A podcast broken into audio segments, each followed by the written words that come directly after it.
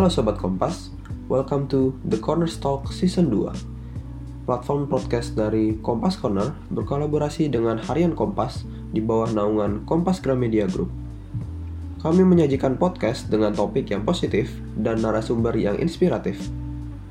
So, are you ready to be inspired? The Corner Talk, we talk to inspire.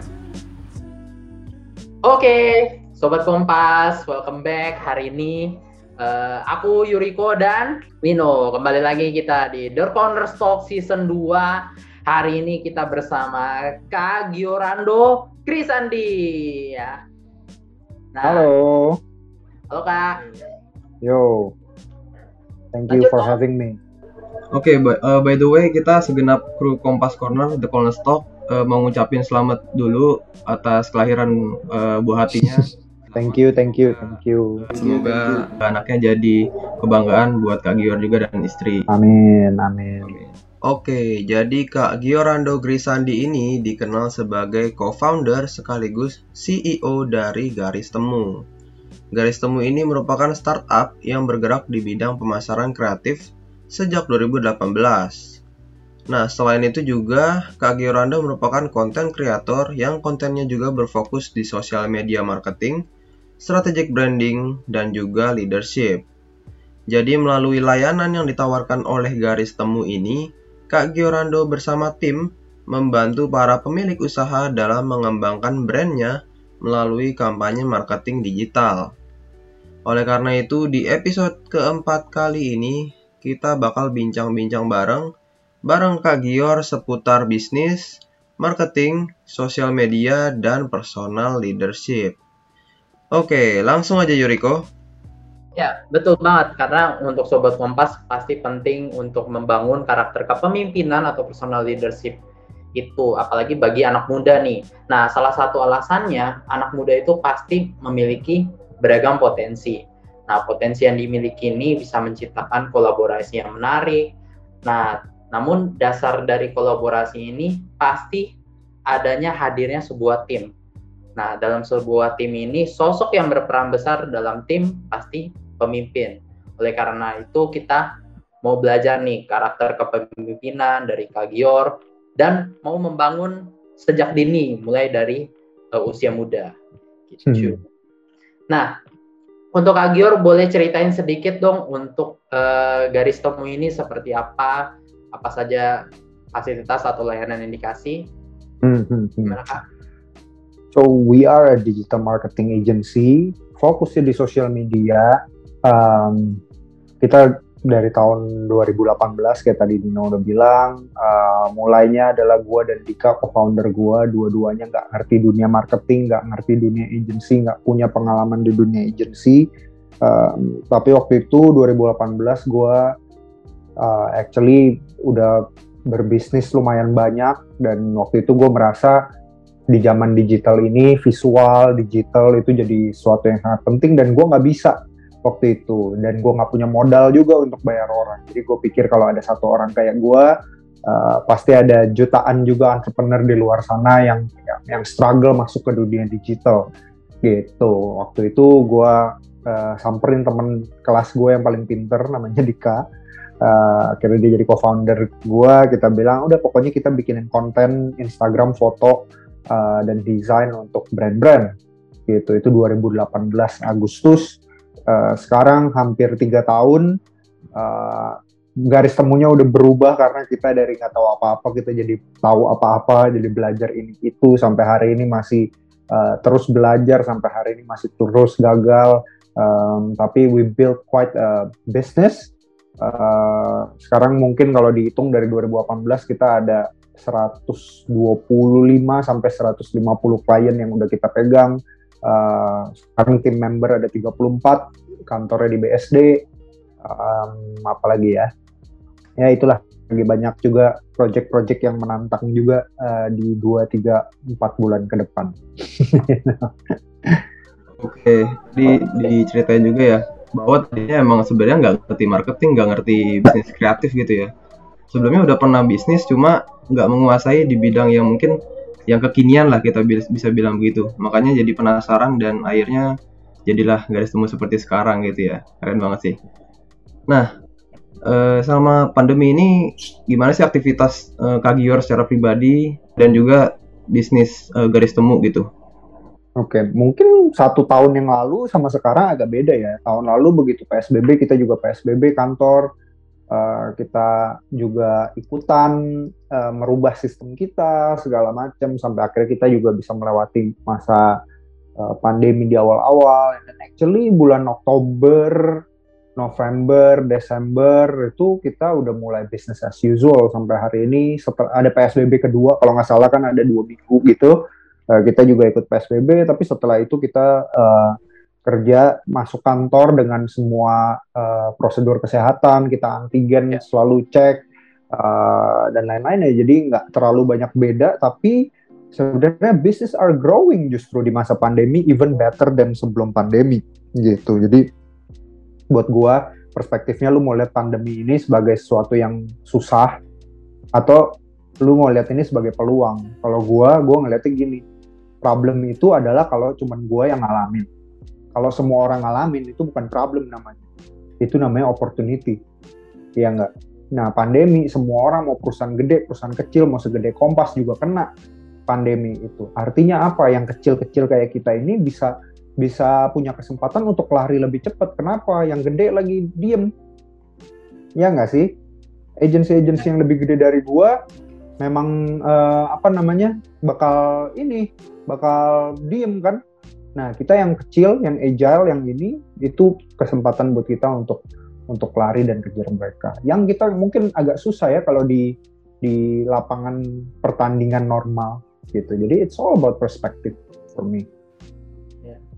Oke, luar biasa. Berarti new point of view lah ya, sebagai melihat pandemi ini sebagai opportunity. Nah, Kak Gior ini sebagai co-founder dan C E O Garis Temu, berarti kan dalam bidang kreatif marketing ya.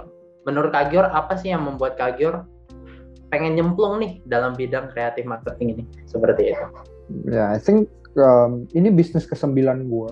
Delapan bisnis sebelumnya ada yang gue tutup, ada yang bangkrut, kebakaran, ada yang gue nggak interested lagi. Uh, jadi gue udah berbisnis dari gue kuliah semester dua, gue udah bayar kuliah gue sendiri. Um, segala macam gitu ya. Dan uh, satu hal yang gue paling suka dari dulu adalah uh, strategi gitu. Nah, makanya ketika gue cobain ini itu, pernah bisnis makanan, pernah bikin bisnis fashion, pernah bisnis souvenir buat korporat dan macam-macam gitu ya, kafe juga pernah. Tapi akhirnya gue menyadari kalau sebenarnya gue sukanya adalah di uh, menstrategikan sesuatu buat bisnis. Dan ketika makanya gue Uh, punya Garis Temu, uh, lebih seru buat gua karena gua bisa menstrategikan banyak hal untuk banyak klien gua gitu loh. Jadi uh, tiap hari ganti-ganti, tiap hari baru juga, uh, itu sih yang bikin gua uh, excited. And then uh, of course the industry ya, uh, the industry is growing very fast. Dua tahun, tiga tahun lalu, awal-awal gue Garis Temu, gue masih harus meyakinkan orang kenapa lo harus pakai sosial media. Zaman sekarang, kerjanya gue cuman meyakinkan kenapa lo harus pakai Garis Temu. Gitu. Jadi semua juga udah tahu harus go digital and so on and so on. Gitu. Jadi uh, itu semua ya, it leads to where we are today. Oke, okay.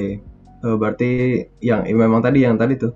Dari keresahan awalnya ngerasa yang dirasakan oleh diri sendiri, terus ketemu partner, akhirnya wah kita bisa uh, bisa problem solve nih dengan cara tadi kalau Kak Gior bak uh, sukanya strategi ya. Jadi gimana pun langkah itu harus diawali dengan strategi, jangan barbar gitu ya Kak ya. Oke, okay, uh, selanjutnya tadi kan Kak Gior udah cerita juga kalau sebelumnya udah pernah ngejalanin banyak banget bisnis. Tadi ada yang tutup, ada yang bangkrut, sampai ada yang kebakaran bahkan. Kalau dari Uh, mungkin aku bukan mau nanya tantangannya apa aja ya, karena pasti banyak banget. Tapi aku mungkin mau nanya aja, satu tantangan yang paling mungkin bagi Kak Gior itu sangat, sangat apa ya, sangat mengena dah, sangat uh, ini harus dipecahkan, ini sangat-sangat urgent, sampai harus sesegera mungkin dicari solusinya gitu. Entah itu mungkin uh, dalam mengelola tim, atau mungkin menjalankan bisnisnya, atau yang lainnya. Gimana? Ya, yeah, I think semua problem harus dipecahkan ya. Even right now, gue duduk di sini, ini notifikasi gue turun-turun ada ada problem yang harus gue pecahkan. Tapi intinya adalah, lu kalau mau cari uh, uh, perspektifnya adalah lihat problem susah ini terus, ya setiap hari ada itu. Yang jago adalah orang yang bisa calm in the storm. By the way, satu dua bulan terakhir perusahaan gue lagi kena badai yang cukup besar gitu. Um, ininya ya semua juga harus diselesaikan, semua juga harus dihadapin, semua juga harus pakai uh, solusi. Kadang-kadang solusinya nggak enak, kadang-kadang solusinya uh, memalukan buat kita bahkan kadang-kadang gitu loh. Tapi ininya gue, namanya lu mau jadi pengusaha, in fact namanya lu mau jadi manusia, kalau lu nggak apa ya, nggak bisa ngadepin yang namanya masalah, ya jangan jangan harap lu bisa berkarya. Namanya berkarya pasti ada masalah. Namanya jadi pengusaha apalagi setiap hari pasti ada masalah.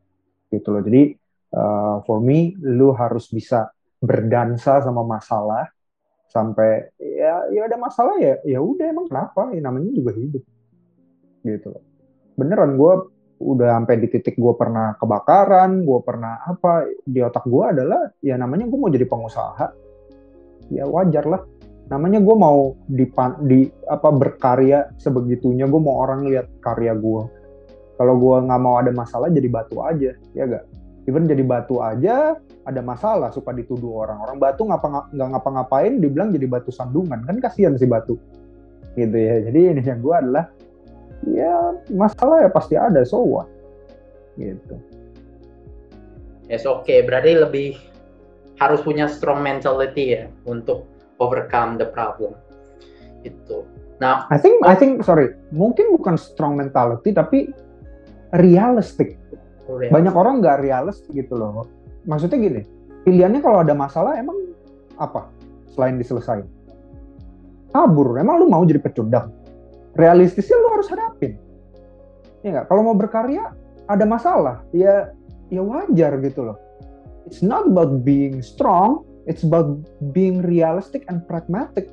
Intinya adalah ya kalau ada masalah ya diselesain. Emang mau ngapain nangis? Kalau nangis emangnya selesai masalahnya, ya nggak? Terus udah ada masalah mau ngapain? Uh, katanya ya gue ada di titik terendah. Terus kalau dari titik terendah mau ngapain? Diem di situ berkubang di air mata. Ya naik kan, gitu loh. So for me terlalu banyak kata-kata motivasi tentang being strong, mentalnya harus baja apa segala macam. Padahal you don't have a choice, man. Kalau jatuh ya bangkit, pilihannya lain apa? Kalau ada masalah ya jadi solusi, pilihan lainnya apa? Kalau nggak punya temen ya cari temen, kalau nggak punya duit ya cari duit. Ya nggak sih? Hidup segampang itu nggak sih?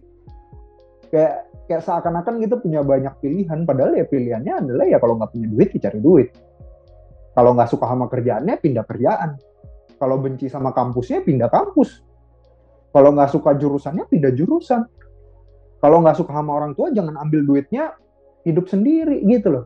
Jadi di otak gue kayak ya oke, okay, you gotta have a strong mentality, tapi sebenarnya hidup is more simple, simpler than than that gitu. Oke. Okay. Okay. Berarti uh, ya hidup ini dibuat simpel aja gitu ya. Apapun yang mungkin kita khawatirkan, ya sebenarnya masalah itu akan terus ada gitu. Kalau ya kita anggap masalah itu biasa aja, maka akhirnya kalau uh, kita hadapi, ya akhirnya selesai juga gitu. Intinya masalah itu harus dihadapi lah ya. Oke, okay, Riko. Oke. Okay. Nah, Kompas I D pernah mengeluarkan artikel pada delapan belas September dua ribu dua puluh tentang peluang anak muda mendirikan bisnis sosial yang kreatif.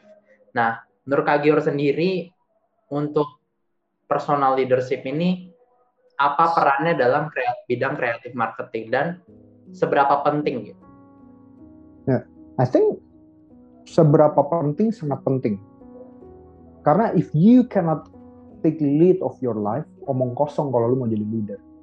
Berapa banyak anak muda sekarang yang bilang, oh ya dunia ini udah di-rigged, sistemnya sudah ini segala macam, mau kita ayo kita sama-sama mengubah dunia. E, banyak perusahaan-perusahaan yang e, apa namanya nggak ini lingkungan, semua hanya ini bla bla bla bla bla bla bla bla bla. Gua tanya, kuliah lu, lu tanggung jawab nggak? Kamar lu, lu rapihin nggak? Nah, that is personal leadership. Personal leadership ngomongin tentang how do you lead your life. Nah, kalau lu mau jadi pengusaha, gimana ceritanya lu bisa bisa lead segitu banyak orang, lead segitu banyak project, kalau lu nggak bisa lead diri lu sendiri. So So it's not about creative uh, industry saja, it's about of everything. Gitu. Gue pernah punya satu cerita. Ini adalah cucunya bilioner. Cucunya bilioner nih uh, teman dekat gue, kenalan gue, dan dia cerita satu hal begini. Satu hari dia pergi ke Amerika sama kungkungnya yang bilioner. Yang kalau gue sebut namanya kalian pasti tahu semua. Dan dia bilang dia mau pergi traveling satu bulan. Ya, satu hari eh, pas sampai ketemu di bandara gitu kan, dia bawa dua koper, satu backpack. Masih pakai jinjingan lagi, karena dia pikir gue mau mau satu bulan di Amerika. Kungkungnya cuma bawa satu hand carry. Udah, gara-gara nungguin dia punya bagasi, kungkungnya harus nunggu satu jam. Nih billionaire nunggu nunggu di bandara satu jam lebih karena nungguin bagasinya dia. Dia nggak enak banget dong. Tapi kungkungnya diem-diem aja. Sampai akhirnya di uh, di hotel mereka udah sampai. Eh, kungkungnya bilang begini, emang lu bawa apa? Kopernya segitu banyak, ya kan? Habis dia bilang, iya gue bawa ini, gue bawa baju tidur segini banyak, gue bawa baju renang, siapa tahu nanti gue berenang, terus gue bawa ini, nanti siapa tahu gue begini, gitu kan. Terus kongkongnya bilang begini, lu pergi bawa sesuatu yang lu pikir nanti mungkin bisa terjadi. Kalau gue, gue udah tahu nanti gue mau ngapain, gue bawa satu tas cukup. Habis itu, si orang ini bilang ke gue, itu kongkongnya, bukan karena dia bisa manage ribuan karyawan, ratusan perusahaan, makanya dia bisa manage satu tas buat satu bulan. Tapi kebalikannya, karena dia bisa manage satu bulan ke Amerika cuma bawa satu hand carry, makanya dia bisa lead perusahaan segitu besar, lead ini segitu banyak. Jadi kapasitas kita sebagai leader itu ditentukan kapasitas kita memimpin diri sendiri. Gitu loh. Kalau lu nggak bisa memimpin diri sendiri, kalau lu nggak bisa atur hidup lu sendiri, jangan banyak ngomong. Karena kelihatannya bisa keren, apalagi zaman sekarang ya, di mana-mana kelihatannya semua keren, itu, ini, itu, ini, itu. Tapi sebenarnya cuma kelihatannya aja. Gitu, ya. Yang kelihatan perusahaannya banyak gitu ya, karyawannya ribuan. Yang nggak yeah. kelihatan tas satu jinjing. Nah, bisa nggak kita manage tas satu jinjing? Gitu. Oke, lanjut nih Kak Gior. Uh, kalau menurut Kak Gior, gimana sih uh, anak-anak muda ini untuk dapat menanamkan kepemimpinan di dalam diri sebagai fondasi dalam mendirikan suatu bisnis atau mungkin usaha rintisan gitu? Menanamkan ya? Gini deh, gue bilangnya gini. I am a C E O long before I am a C E O. Sekarang kelihatannya Gior keren, C E O, tiga puluhan karyawan gitu ya. Tapi I am a C E O long before I am a C E O. Waktu karyawan gue masih satu, I act like a C E O. Even sebelum gue punya karyawan, gue masih kerjain sendiri. I act, I act like a C E O. Kenapa? Karena gue tahu nanti ke depannya gue mau kemana. Yang tadi ya, lu mau pergi kemana, mau ngapain. Gitu loh. Jadi apa yang gue lakukan sekarang, bagaimana gue empowering gue punya karyawan, gimana caranya gue manage ini semua, itu semua sudah ada di otak gue dari dulu. Kenapa? Karena itu yang dari dulu gue planning, gue mau jadi C E O sebuah perusahaan. Gitu loh. Nah pertanyaannya sekarang, lu mau jadi apa? Gitu. And kalau tapi kalau ngomongin personal leadership, lu mau jadi apapun, lu tetap butuh itu. Lu mau jadi C E O kek, lu mau jadi content creator kek, lu mau jadi presiden kek, lu mau jadi apa kek, tetap butuh itu. Nah tapi tipe kepemimpinan jadi C E O ya beda ya sama jadi content creator, ngerti nggak sih? Jadi businessman ya beda. Maksudnya apa? Ada ada di situ ada man, ada management. Ada ada H R, ada apa segala macam, itu ada banyak ilmu yang harus kita belajarin gitu. Nah gue lakukan itu sebelum gue dituntut jadi C E O tiga puluh orang. Yang tadi ya, tasnya udah di, lu udah bisa bikin tas jinjing lu buat satu bulan ke depan belum? Atau sepuluh tahun ke depan belum? Lu udah tahu belum apa yang lu butuhkan? Kalau enggak, kadang-kadang begini nih, lu naik kapal ya, lu naik kapal, habis itu kena badai, habis itu kapal lu bocor nih. Ini by the way, in real life juga kayak gitu ya. Kadang-kadang kita di tengah jalan, planning kita kapal kita bocor, mau tenggelam nih ceritanya. Kalau mau tenggelam, cara satu adalah kita buang air ya. Cara dua apa? Kita buang beratnya, biar nggak terlalu berat, nggak cepet, nggak cepet ini ya. Nah, yang kita buang apa? Oh ada kayu-kayu nih kita buang.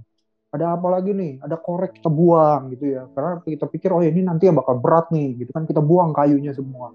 Eh begitu sampai kita kita sampai di pulaunya, ternyata kita butuh bikin api unggun. Kayunya sama koreknya kita udah buang. Ngerti nggak? Nah itu ketika lu nggak tahu lu mau ngapain dan lu mau kemana. Jadi intinya adalah dari awal lu harus tahu lu mau ngapain, lu mau kemana. Gitu lah. Habis itu ya, ya live accordingly. Habis itu gue selalu bilang apa? Sacrifice before you are expected to sacrifice. At the end of the day, life is about sacrifice, ya nggak sih? Lu pernah lihat nggak orang dewasa yang tidak pernah sacrifice? Orang dewasa yang tidak pernah sacrifice, namanya anak-anak. Itu orang tidak pernah menjadi dewasa. Namanya lu jadi dewasa, lu harus sacrifice. Betul ya? Karena apa? Life is about sacrifice. At the end of the day, life is about sacrifice. Gua, anak gua baru lahir. Sacrifice gak gua? Tidur gua, apa segala macam. Gua sacrifice. Ya kan? Nah, ininya begini Nino, uh, Yuriko. Kalau life is about sacrifice, what is the best thing that we can do? The fact is, life is sacrifice. Ya. What is the best thing that we can do? The best thing that we can do is we pick our own sacrifice. Lu lihat orang sekeliling lu, om lu, tetangga lu, tante lu, dosen lu, siapa lu semua itu, lu lihat berapa persen dari mereka yang sacrifice karena mereka terpaksa sacrifice. Apa banyak? Banyak nggak sih? And then kalau udah terpaksa sacrifice, ya kan, misalnya ya, udah punya anak, ya mau dikasih makan apa, mau nggak mau ya harus kerja apa aja di depan mata dikerjain, betul ya? Nah kalau udah kayak gitu, terus stres, terus capek, terus bilangnya apa? Alah, passion adalah bullshit, betul ya? Nggak bisa cari makan passion mah, ya nggak? Betul. Pertanyaannya, waktu sebelum lu dituntut untuk sacrifice, lu udah sacrifice belum? Atau lu ongkong-ongkong kaki? Lu nongkrong-nongkrong, happy-happy? Waktu gue belum lulus sekolah, belum lulus kuliah, gue udah bangun bisnis gue. Waktu gue lulus kuliah, Garis Temunya udah jadi setengah matang. Sekarang gue bisa bilang, I live on my uh, passion. Betul kan? Gue suka strategi, tadi gue bilang ya. Tapi waktu gue bilang gue suka strategi, gue udah kerjain tuh delapan bisnis yang lainnya sebelumnya. Artinya apa? Gak ada waktu gue nongkrong-nongkrong, minum-minum sama teman-teman, nggak ada waktu gue kuliah. Nah bandingin sama orang yang udah lulus kuliah, terus dia mau mulai usaha, dia bilang, oh ya gue suka strategi nih, kayak gue juga ya suka strategi nih, suka bisnis nih. Dia baru mulai bisnis pertamanya. Lah bisnis pertama gue generating zero money man.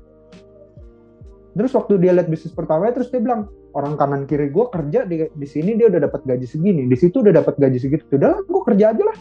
Dan dia bilang jadi pengusaha itu gak make sense bro. Ya gak? Akhirnya apa? Dia sacrifice juga kan? Ya udahlah gue kerja sesuatu yang gue gak suka. Sacrifice. Tapi kepaksa sacrifice. Jadi tadi lu tanya sama gue gimana caranya ini anak muda menanamkan blablabla. You gotta know that life is about sacrifice. The best thing that you can do adalah sacrifice right now. Lakukan yang orang lain gak mau lakukan supaya lu nanti bisa hidup kayak orang yang yang nggak seperti orang lain, ya nggak? Oke, okay. Menarik banget nih. Berarti harus one step ahead ya dibanding yang lain. Kalau yang lain belum mau sacrifice, kita harus sacrifice duluan supaya ya pastinya hasilnya bakal kita dapetin juga. Oke, okay. uh, aku sempat nonton nih kontennya Kak Gior yang mengatakan bahwa kalau leader yang baik menurut Kak Gior itu adalah leader yang bisa nurture another leader. Nah, gimana menurut Kak Gior caranya supaya seorang leader itu bisa seperti itu? Ya, I think itu bukan seorang leader yang baik, tapi itu adalah tugas seorang leader. Dia tidak bisa disebut seorang leader kalau dia nggak bisa create another leader, gitu loh. Jadi gua gua percaya leader itu tugasnya adalah to create another leader. Itu kenapa? Karena leadership, leadership itu artinya apa? It's not about me. It's never about me. Gue bikin perusahaan kayak begini, begitu, begini. It's never about me. Ada nggak some glory yang gue dapatkan? Financial uh, gain yang gue dapatkan? Ada. Tapi it's never about me. Gitu. Nah, ketika lu bilang uh, a leader, a leader harus tahu kalau it's never about them. Nah, kalau not about them, artinya about siapa? About everyone else, right? Nah, leader yang tidak create another leader adalah yang dipikir uh, leader yang tidak create another leader adalah leader yang pikir adalah semuanya ini tentang gua, jadi gua bakal jadi leader selama-lamanya di posisi selama-lamanya, ngerti gak sih? Gitu loh. Jadi buat gua contohnya waktu pertama kali gua usaha, ya gua lakukan semua hal. Sekarang gua punya orang-orang yang melakukan, lalu gua punya manajer-manajer yang melakukan, lalu gua punya core team-core team yang sudah melakukan. Nah itu semua, semua hal yang mereka lakukan sudah gue lakukan dulu. Lalu tugas gue adalah, oke okay, ini ada orang belum ngerti lakukan, gue ajarin. Weh ini lakukannya ya. Nih lu lihat gue kerjanya gini. Ya, udah lihat, coba nih gue kerjain lu bantuin. Udah, coba dah lu kerjain, gue bantuin. Kalau udah, coba dah lu kerjain, gue liatin. Udah, dia jadi another leader. Dan gue pergi ke tempat yang lain, dan gue create another leader lagi. Gitu. Namanya di, tadi ya bilangnya perusahaan rintisan, startup, and everything, ya kayak begitu. Kecuali lu langsung masuk kerja di perusahaan korporasi yang sudah besar ya. Terus semuanya strukturnya udah ada ya. Kalau garis kayak garis temu gini ya nggak ada. Ya gue yang harus kerjain semuanya gitu. Jadi ininya adalah you gotta create another leader. Itu yang paling penting. Gitu. Oke, ya, dan menurut aku juga kayak leader yang one man show itu nggak tahan lama ya kayak, pasti dia tumbang juga akhirnya. Makanya kita memang harus uh, membuat leader-leader baru. Gitu. Oke, uh, untuk Kak Gior nih, uh, Kompas juga pernah mengeluarkan artikel tentang media sosial, media sosial yang mengoptimalkan bisnis pada dua puluh lima Agustus dua ribu delapan belas. Nah. Uh, seberapa esensial sih media sosial? Apakah kayak bisnis yang besar tuh harus punya media sosial yang dengan followers yang tinggi atau uh, benar-benar mencakup banyak orang seperti itu? Atau gimana menurut Kak Gior? Hmm. Coba, Yoriko, lu bisa nyetir gak? Nyetir mobil bisa gak? Uh, belum, aku belum. Belum. Pertanyaan lu, Motor. Lu mau belajar nyetir gak? Mau. Uh, pertanyaan kenapa lu mau belajar nyetir? Karena buat nanti kepake skill. Hmm. Kalau lu nggak belajar nyetir, apa yang terjadi? Nggak bisa-bisa. Hmm, sama. Bisnis harus nggak pakai ini? Ya, ya boleh. Ya lu maksudnya gini, lu nggak bisa nyetir juga sekarang kan hidup. Tapi kedepannya lu maunya adalah bisa nyetir sama. Kalau nggak pakai sosial media boleh nggak? Ya boleh. Tapi kedepannya mau dong kenapa? Karena it will make your life easier, ya nggak?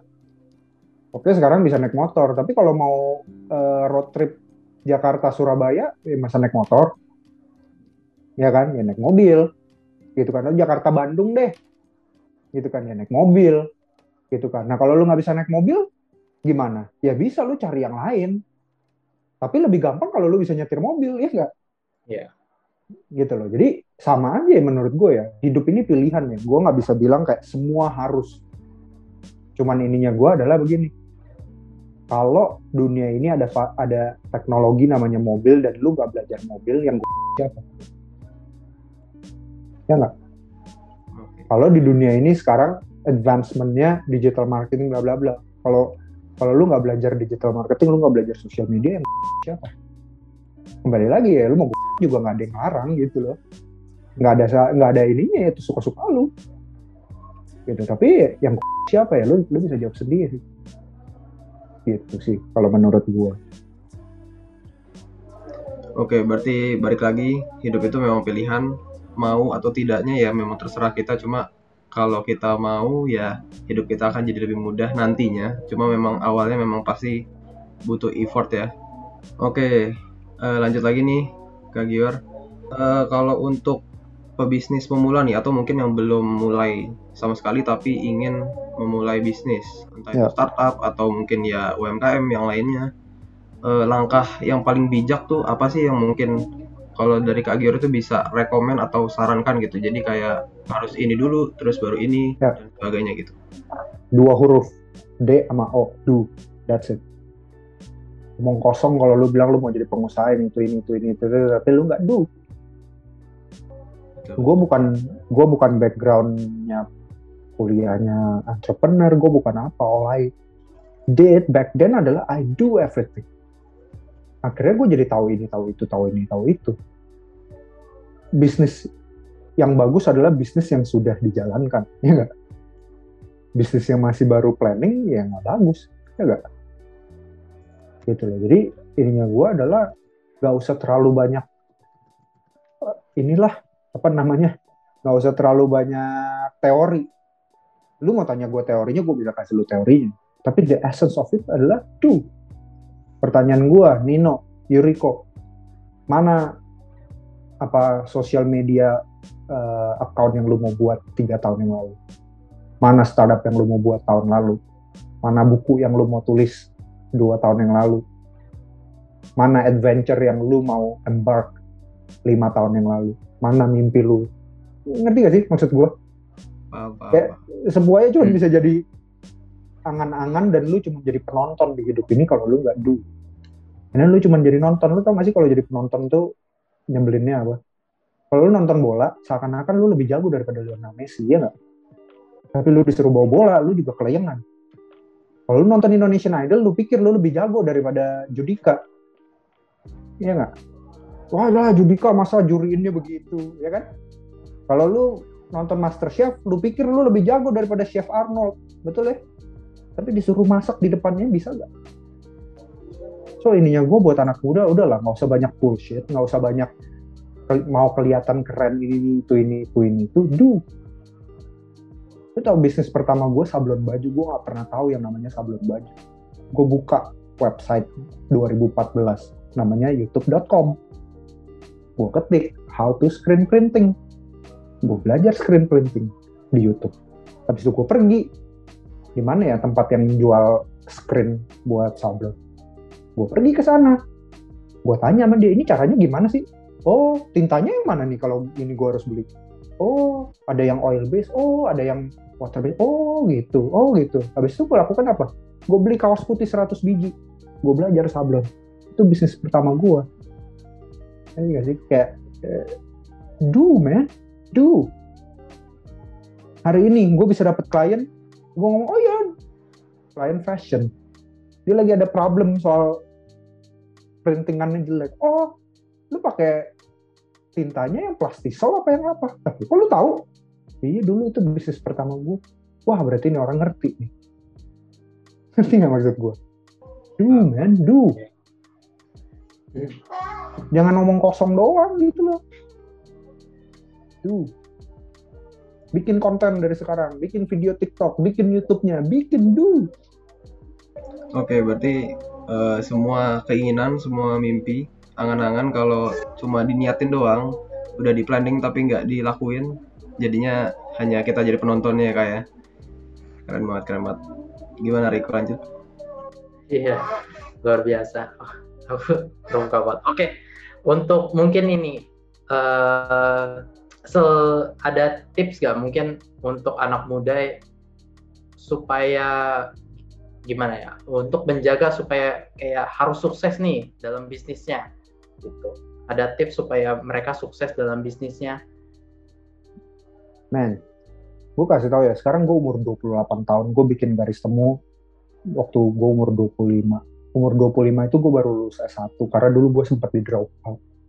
Umur dua puluh lima, di bulan yang sama gue bikin Garis Temu. Bulan April gue lulus kuliah, bulan Agustus gue bikin Garis Temu, bisnis gue yang sebelumnya kebakaran. Jadi waktu orang bilang bikin bisnis dari nol, gue bikin bisnis dari minus tuh. dua puluh lima tahun pertama hidup gue sucks, man. Buat orang lain, buat gue mah enggak. Ya tadi gue belajar sablon baju, gue jualan di kantin kampus gue buat bayar kuliah, dan whatever. Semua orang bilangnya, oh ya Gior telat, umur dua puluh lima tahun baru lulus S satu, bla bla bla bla bla bla bla bla. What is success buat gue waktu itu? Ya nggak ada, nggak ada yang bilang gue sukses ini, sukses itu. So, ininya adalah bukan untuk sukses. Sukses itu currency-nya beda-beda setiap orang. Ya. Buat gue sukses adalah kalau lu punya potensi segini, lu fulfill segini. Itu namanya sukses. Ya nggak? Nah, tadi lu bilang anak muda penuh potensi. Problemnya ya, anak muda pikir potensi bisa cari makan. That is the whole problem. Lu pikir, nih ntar abis ini lu magang ke perusahaan. Wah ya lu potensinya bagus. Potensi lu bagus gak bikin lu digaji tiga puluh juta, men. Until you do. right? Until you prove it. So, ini yang gue mau bilang. Kalau lu mau jadi pengusaha, gak ada keren-kerennya, bro. dua puluh lima tahun pertama hidup gue, in fact dua puluh enam, dua puluh tujuh tahun pertama hidup gue, sucks, man. Sekarang aja. Orang ngelihatnya, wih, wih, wih, wih. Tapi here's what I tell you. Ada orang-orang yang hidupnya itu kayak pohon toge. Kalau lu dulu waktu S D disuruh tanam kacang hijau, pohon toge tumbuh dalam ya dua tiga hari udah tumbuh, udah kelihatan tuing gitu ya. Ya ada orang-orang yang kayak gua, kayak pohon bambu. Tau gak sih pohon bambu itu bisa bulanan tidak tumbuh sama sekali. Bantet aja kelihatannya, cuman cuman cut gitu. Nggak tumbuh-tumbuh, dikatain mungkin sama orang, weh, bego lu nggak tumbuh-tumbuh gitu ya. Tapi waktu momennya dia tumbuh, dalam satu hari dia bisa tumbuh empat puluh sentimeter. You actually bisa tunggu dudukin di situ, and then lu bisa ngelihat, ah tadi pagi segini, hah malam-malam udah segini. That is the good thing about life, right? dua puluh enam tahun pertama hidup gue sucks, man, di mata orang. Tapi yang bambu lakukan apa? Yang bambu lakukan selama dia nggak tumbuh ke atas adalah dia tumbuh ke bawah akarnya, kemana-mana. Akarnya tumbuh kemana-mana supaya apa? Bambu itu lebih kuat daripada besi, flexibility-nya. Kenapa? Karena akarnya kuat. Badainya kuat nih, kayak tadi gue bilang ya perusahaan gue, dua bulan ini badainya lagi kuat. Tapi gue bisa santai-santai aja nih ngomongin apa web, apa podcast di sini. Kenapa? Karena bambu, men. Nah sekarang orang ngeliat tuh, bambunya udah ada ya. Tapi bambu ini kenapa ada bambu? Karena karena Tuhan tahu bambu bisa menahan angin yang besar. Artinya even waktu gue bilang ya hidup gue sak, Tuhan tahu gue mau ngapain. Tuhan tahu pakai gue gimana caranya.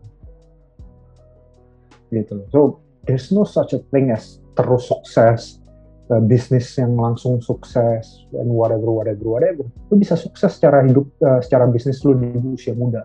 By the way, gue lihat beberapa entrepreneur sekarang kalau lihat di, di I G gitu ya, umur dua puluh empat tahun udah bikin brand ini, brand itu, dua puluh tiga tahun brand ini, brand itu, brand ini. Dari depan kelihatannya sukses, bro. Kalau lagi pulang, bisa nggak lihat mukanya sendiri di kaca dia sendiri? Belum tentu. Sukses itu ngomongin tentang holistik semuanya, semua aspek hidup lu secara holistik sukses. Bukan cuma satu part doang.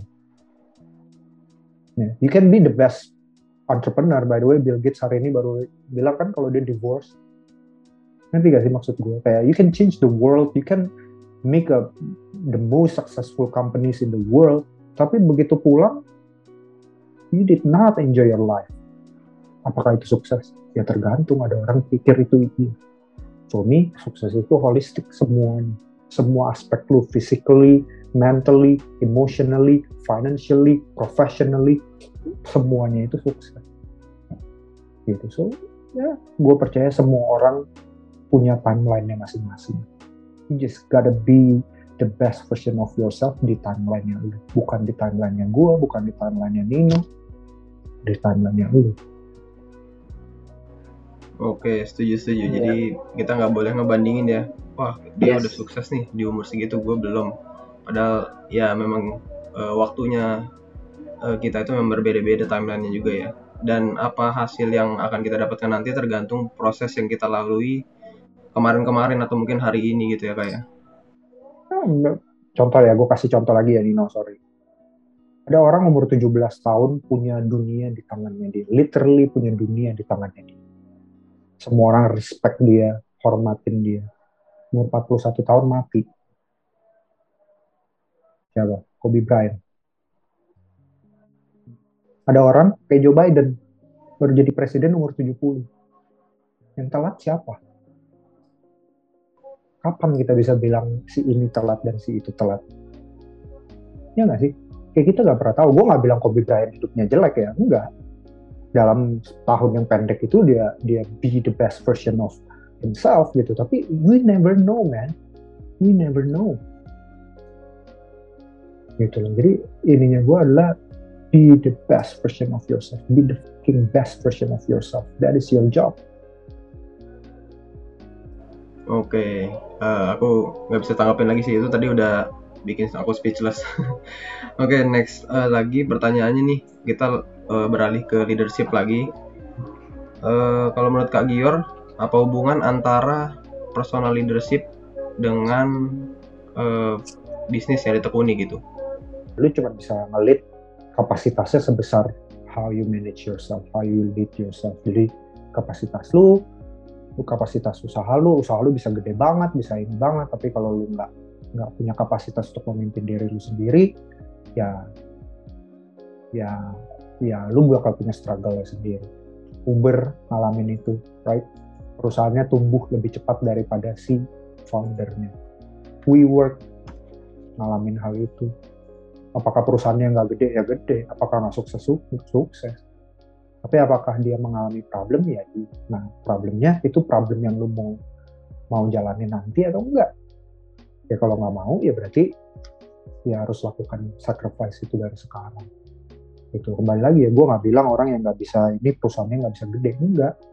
Tapi hidup ini bukan soal menang atau kalah kan. Coba ya gue tanya ya, perusahaan yang paling lama itu perusahaan apa sih di dunia? Ada yang tahu nggak? Yuriko Mino yang masih bertahan sampai sekarang. Seingat gue ya, seingat gue Toyota, dan itu tuh baru seratus tahun. Itu tiga atau empat generasi, saya ingat gue. Gue gak tahu salah atau enggak. Ininya ada lagi nih, pertanyaan gue, Yahoo itu perusahaan yang sukses gak? Sukses pada masanya. Tapi sekarang kalau dibilang enggak kan? Iya. Yeah. Jadi pertanyaan gue, perusahaan yang sukses, usaha yang sukses itu apa? Usaha yang terus bertahan. Ya gak sih? Dan sama di hidup kita juga begitu ya. Reputasi, Nino jadi orang yang reputasinya clean. Sampai kapan? Sampai reputasinya jadi tidak clean. Ya kan? Jadi hidup itu bukan ngomongin tentang bisnisnya bisa gede enggak, bukan. Bisnis itu ngomongin lu bisa setia sampai mati enggak? Lu bisa bisa terus teguh pada value lu sampai lu mati enggak? Nanti di situ baru kita hitung rapornya kita gimana. Rapornya Nino gimana, rapornya Dior gimana, rapornya Rico gimana. Gitu. Jadi jangan cari cuman tips, tips, tips, tips, tips. Tapi learn that hidup itu ada fundamentalnya. Gitu. Oke, okay. Thank you banget Kak Gior. Banyak banget uh, insight-insight yang ya gue yakin pasti Sobat Kompas pada terkesima dan jadi motivasi dalam hidupnya. Dan aku gue dapetin banget uh, bagaimana kita tuh harus jadi best of version now, nggak later, bukan nanti, bukan besok, tapi now, sekarang lakukan yang terbaik untuk hidup lu. Dan ya mulai dari hal yang kecil, mulai dari bagaimana lu memimpin diri lu, memimpin hidup lu, dari hal mungkin rapiin kamar, kuliah lu gitu. Lo gue dapetinnya gitu sih. Oke, tadi aku juga mungkin yang paling mengena nih, ada satu kalimat dari Kak Gior yang bilang gini, problem itu kalau yang hadapi cuma kita aja, itu namanya problem. Tapi kalau semua orang menghadapi hal yang sama, namanya bukan problem, tapi opportunities. Jadi eh, kesempatan buat kita semua, peluang buat kita semua. Dan bagaimana kita memanfaatkan opportunities itu untuk eh, go step ahead dibanding yang lainnya gitu ya. Oke, lanjut Riko. Yes, oke. Okay. Thank you banget untuk uh, waktunya Kak Gior. Thank you banget untuk semua kata-kata mutiaranya, asik ya. Nah, oke, okay. That's it for today podcast Sobat Kompas. Thank you for listening. And Nino, next. Oke, okay, ada pantun nih sedikit nih. Pergi ke pasar beli kipas, belinya di negara Kenya. Selalu jaga kesehatan Sobat Kompas. Jangan lupa dengerin The Corner Talk selanjutnya. Thank you Kak Gior, thank you Sobat okay. Kompas. Sampai jumpa. Thank you. you, see you. See you. Itu dia episode kali ini. Supaya nggak ketinggalan info terkini seputar Kompas Corner, kalian juga bisa follow Instagram dan Twitter kami di et kompas corner, serta subscribe juga channel YouTube kami di Kompas Corner. Buat kamu yang nggak mau ketinggalan berita terkini yang berkualitas, temukan kami juga di muda dot kompas dot i d. Thank you for listening to our podcast, The Corner Talk. We talk to inspire.